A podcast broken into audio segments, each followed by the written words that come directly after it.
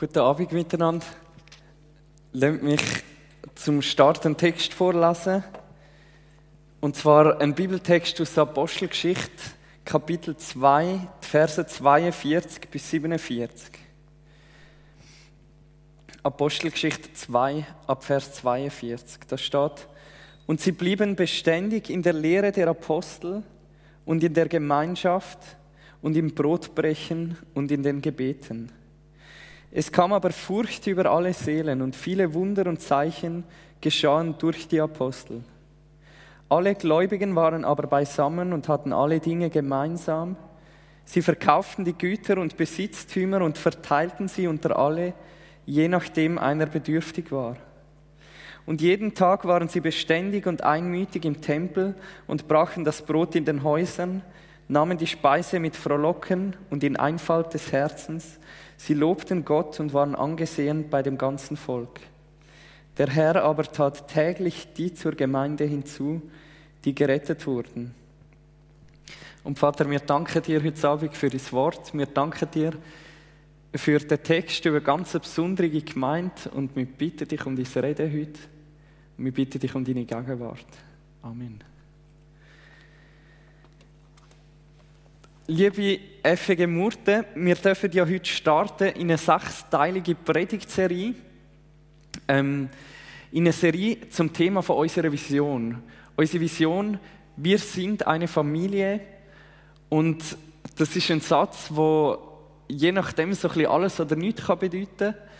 Es ist ein Satz, der für dich vielleicht auch damit zusammenhängt, wie du selber Familie erlebt hast. Ob das eher positiv war, ob das vielleicht auch schwierig oder spannungsreich war. Und weil wir nicht möchten, dass das einfach so eine Worthülse oder eine Satzhülse bleibt, haben wir uns zu dem Thema 6 Werte überlegt. Und wir möchten, der Thomas und ich möchten je zu diesen Werten eine Predigt machen. Und wir starten heute mit dem ersten Wert, dem Wert gelebter Glaube. Und ich möchte am Anfang von dieser Predigt eine Frage stellen, eine Frage, wo wir am Schluss wieder darauf zurückkommen. Und zwar die Frage, wie sieht eine Gemeinschaft aus, die den Glauben lebt? Wie sieht gelebter Glaube in einer Familie oder in einer Gemeinde aus? Und wir möchten heute zusammen so eine Gemeinschaft anschauen. Und zwar ganz eine besondere Gemeinschaft, die, was in dem Bibeltext darum gegangen ist, nämlich die allererste Gemeinde. Die erste Gemeinde von Christen, die es jemals gegeben hat. Die erste Gemeinde in Jerusalem. Die Gemeinde, die am Pfingsten gegründet worden ist, wo plötzlich der Heilige Geist erschienen ist, wo sich die Jünger und Nachfolger von Jesus versammelt haben. Und wir lesen über die Gemeinde am Anfang der Apostelgeschichte, das, was ich am Anfang vorgelesen habe. Und wir möchten uns heute Abend zusammen anschauen, wie hat die Gemeinde gelebt? Warum hat sie so gelebt? Oder besser gesagt, was war die Mitte dieser Gemeinde?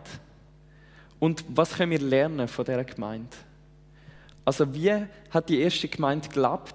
Warum hat sie so gelebt und was können wir von ihnen lernen? Und ich möchte mit dem ersten Punkt jetzt starten, das Leben der ersten Gemeinde. Wie hat das ausgesehen? Einer der wichtigsten Theologen von unserer Zeit, N.T. Wright, hat geschrieben, das gemeinsame Leben der Kirche scheint von Anfang an als eine Art alternative Familie funktioniert zu haben. Die erste Gemeinde hat gelebt wie eine Familie. Und wenn ihr euch vielleicht mal Zeit nehmt und durch die Apostelgeschichte mal durchgeht, die lesen, dann merkt ihr, das stimmt. Die Leute haben gelebt wie eine Familie. Sie haben alles miteinander geteilt. Sie haben sich ganz eng miteinander verbunden. Und wenn es je eine Gemeinde gegeben hat, wo sich das so ein bisschen auf die Fahne hat können schreiben, wir sind eine Familie, dann ist es ziemlich sicher die Gemeinde gewesen. Fast aus dem Nichts entsteht in Jerusalem die erste Gemeinde. Leute verbinden sich aufs Engste miteinander. Leute, die sehr unterschiedlich sind, die zum Teil sehr verschiedene Hintergründe haben, aus verschiedenen Völkern kommen.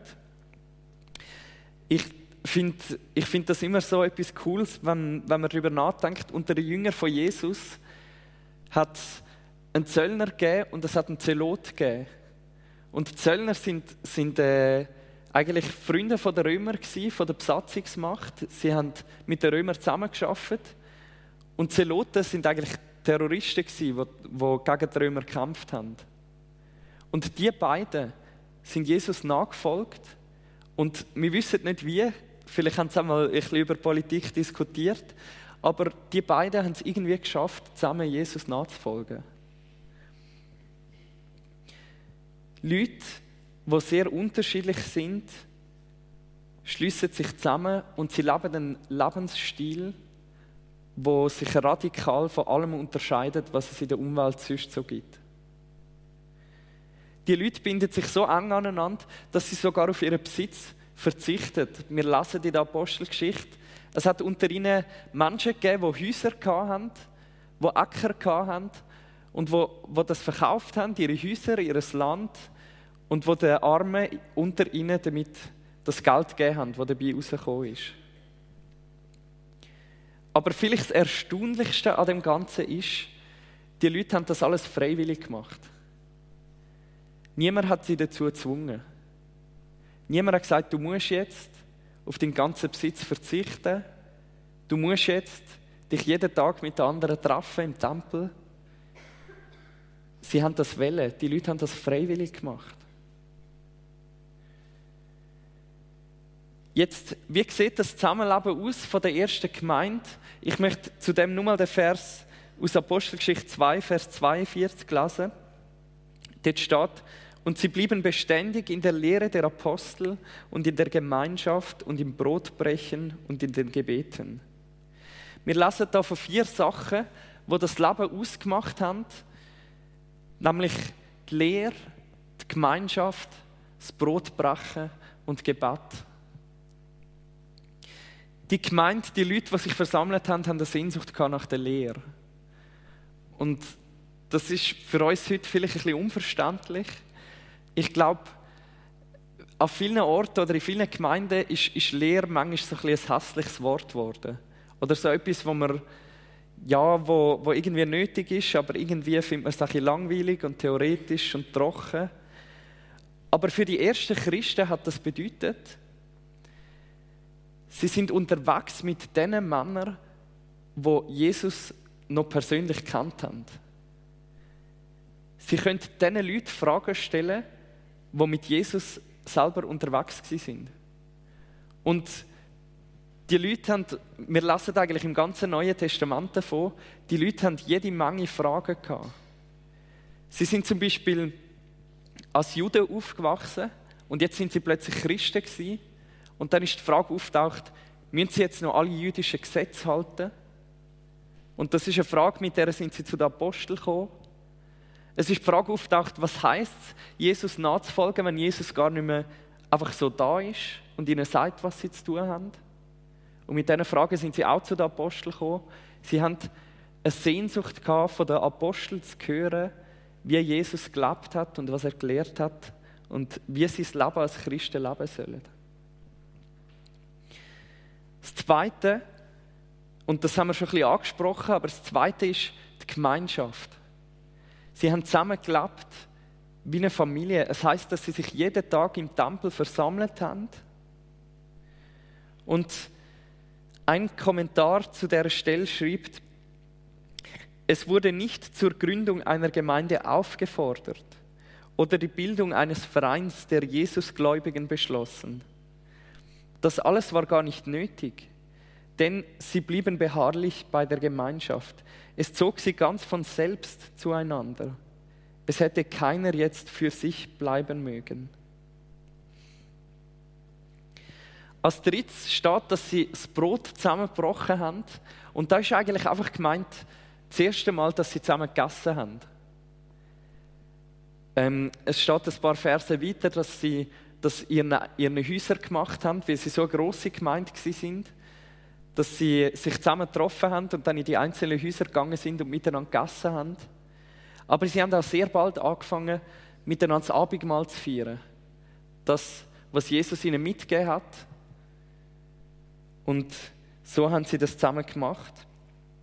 Und das Vierte, was der Lukas schreibt an dieser Stelle, ist wahrscheinlich das Wichtigste von allem. Sie haben zusammen gebetet. Und wahrscheinlich haben sie Psalmen gebetet, so wie sie es gewohnt waren. Aber sehr bald haben sie auch angefangen, auf eine eigene Art und Weise zu beten. Eines von ihren Gebeten haben wir auch in der Apostelgeschichte ein bisschen weiter. Sie haben zusammen gebetet, sie haben sich zu Gott hin versammelt.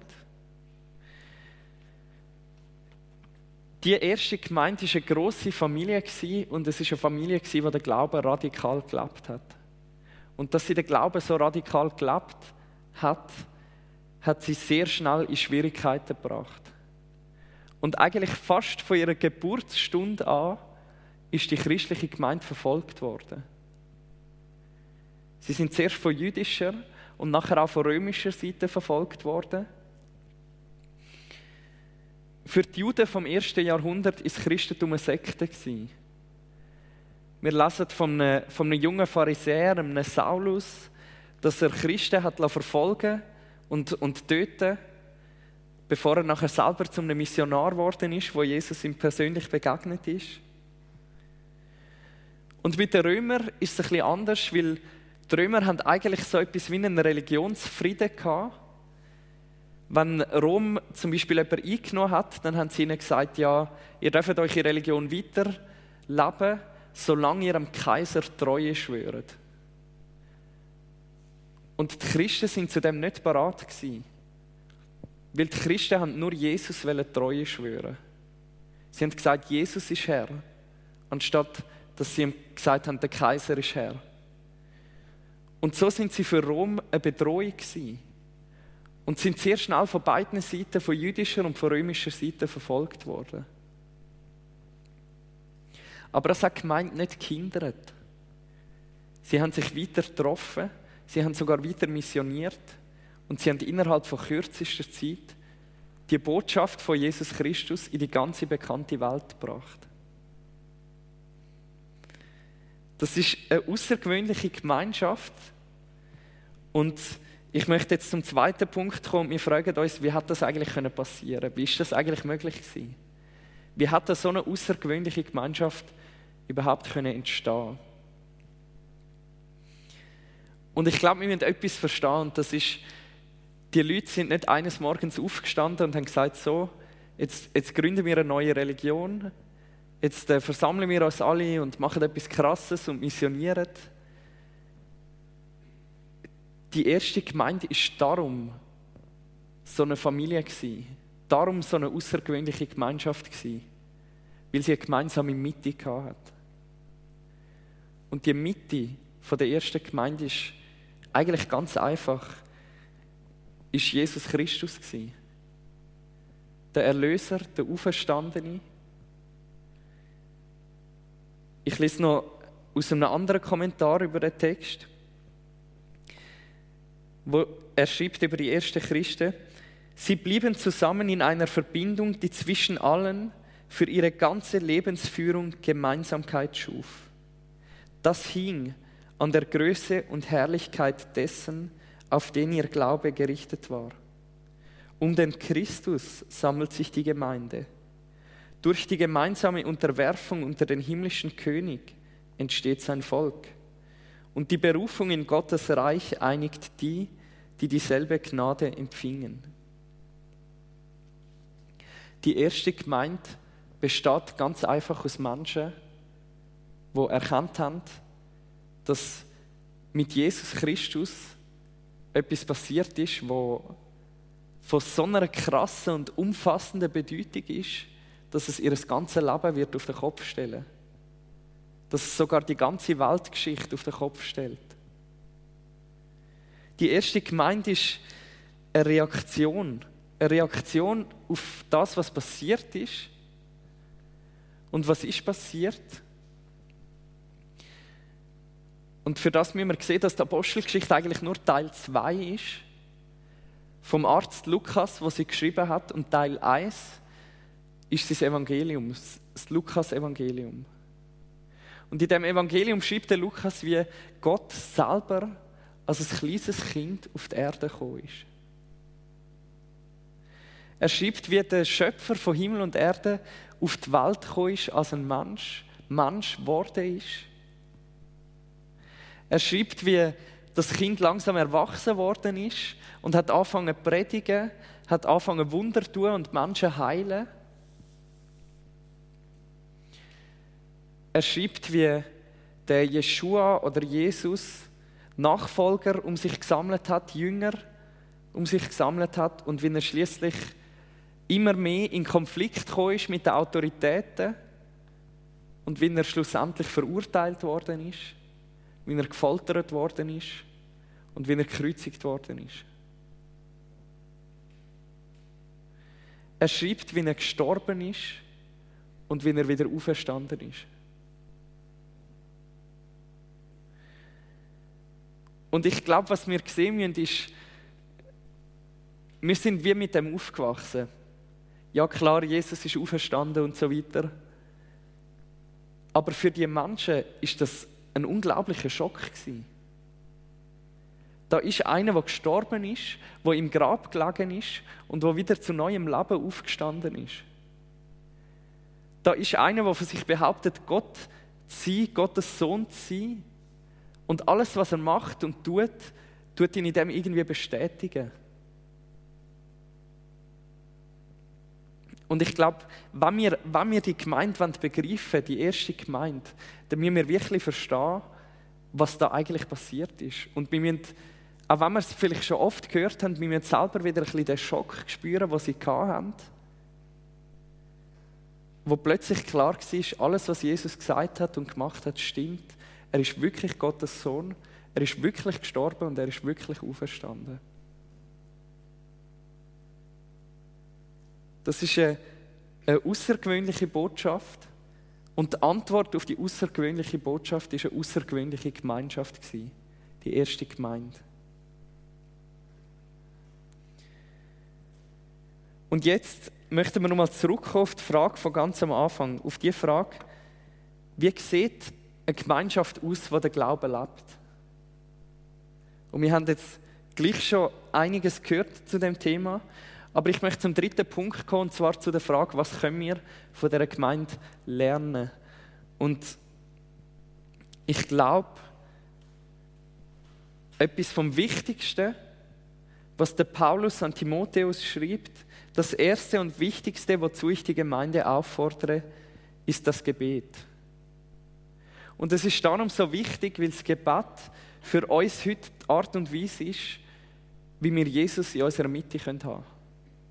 Wie wir ihm begegnen können, wie wir ihn darum bitten können, was wir uns wünschen für die Gemeinde und für uns selber. Und ich glaube, gelebter Glaube in einer Gemeinschaft heisst das allererstes zusammen beten. Gott hat für das Gebet so unglaubliche Verheißungen gegeben. Eine davon lesen wir im Jakobusbrief. Dort steht: Bekennt einander die Übertretungen und betet füreinander, damit ihr geheilt werdet. Das Gebet eines Gerechten vermag viel, wenn es ernstlich ist. Elia war ein Mensch von gleicher Art wie wir, und er betete inständig, dass es nicht regnen sollte. Und es regnete 3 Jahre und 6 Monate nicht im Land. Und er betete wiederum, da gab der Himmel Regen und die Erde brachte ihre Frucht. Und ich möchte uns alle ermutigen, wenn wir so eine Familie möchten werden, wie es die erste Gemeinde war, dass wir das Gebet, das gemeinsame Gebet wiederentdecken.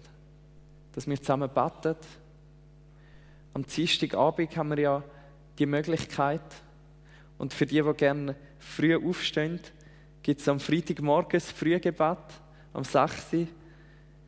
Aber lasst uns auch ganz allgemein das Gebet wiederentdecken in unseren Gesprächen, wenn wir zusammensitzen, wenn wir uns ermutigen möchten, wieso nicht, schnell miteinander beten. Das ist das Erste, das Gebet. Das Zweite, was wir von dieser Gemeinde lernen können, glaube ich, ist Loyalität. Und das ist ein schwieriger Punkt. Weil ich glaube, wir leben heute in einer Zeit, wo Loyalität unglaublich schwierig macht. Wir leben in einer Zeit, wo das Ich ganz, ganz gross geschrieben wird und das Wir, wenn überhaupt, dann so innerlich klein. Und wir haben so ein bisschen einen Gegenpol da heute Abend und haben da so ein bisschen ein grosses Wir hergestellt. Heute ist es unglaublich wichtig, dass du dir selber treu bist, aber es ist nicht gleich wichtig, dass du jemand anderem treu bist. Dass du außerhalb von dir auch Treue lernst. Treue zu deinem Partner, Treue zu einer Gemeinschaft, Treue zu deiner Familie. Das alles hat irgendwie ein bisschen abgenommen. Und ich glaube, da können wir von der ersten Gemeinde sehr viel lernen.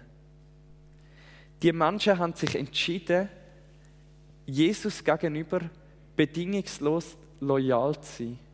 So loyal, dass sie manchmal den Status gekostet hat, manchmal hat sie ihren Besitz gekostet und manchmal hat sie ihr Leben gekostet. Und die Loyalität, die sie Jesus gegenüber hatten, hat sie auch untereinander loyal werden. Sie waren eine Familie, aber sie hatten gar keine andere Wahl. Sie sind verfolgt worden. Sie haben einander gebraucht.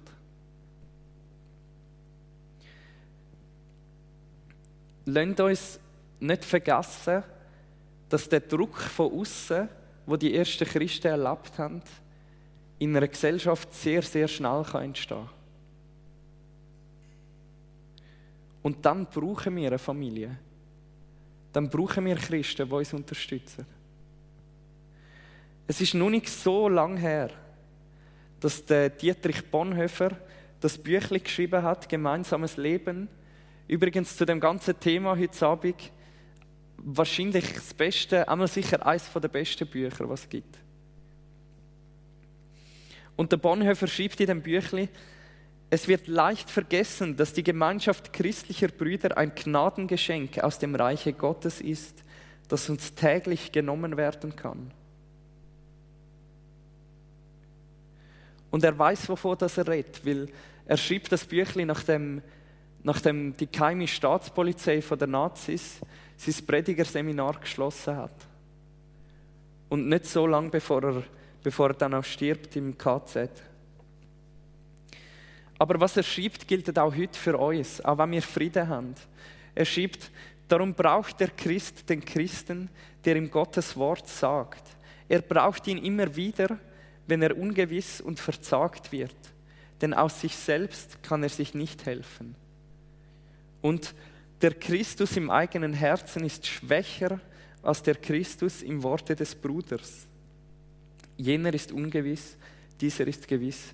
Mit anderen Worten, wir brauchen einander, weil unser Glaube manchmal sehr schwach ist und weil wir dann jemanden brauchen, der uns wieder die Wahrheit sagt. Also Gebet und Loyalität. Aber ich glaube, das Dritte und Wichtigste, und mit dem komme ich jetzt zum Schluss, das Dritte und Wichtigste, was wir von dieser Gemeinde lernen können, ist ihre Mitte. Dass Jesus Christus ihre Mitte ist. Und wenn wir uns wünschen, der Familie zu sein, dann glaube ich, ist das, was zuerst kommt.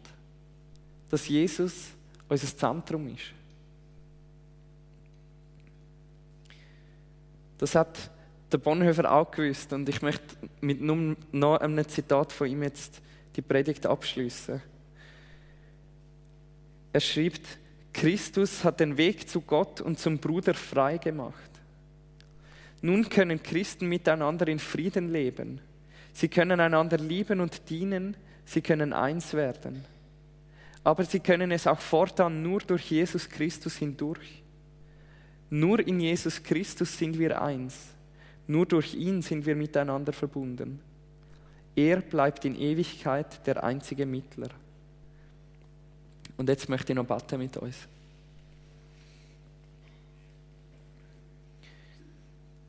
Vater im Himmel, wir danken dir für das Vorbild von der ersten Gemeinde.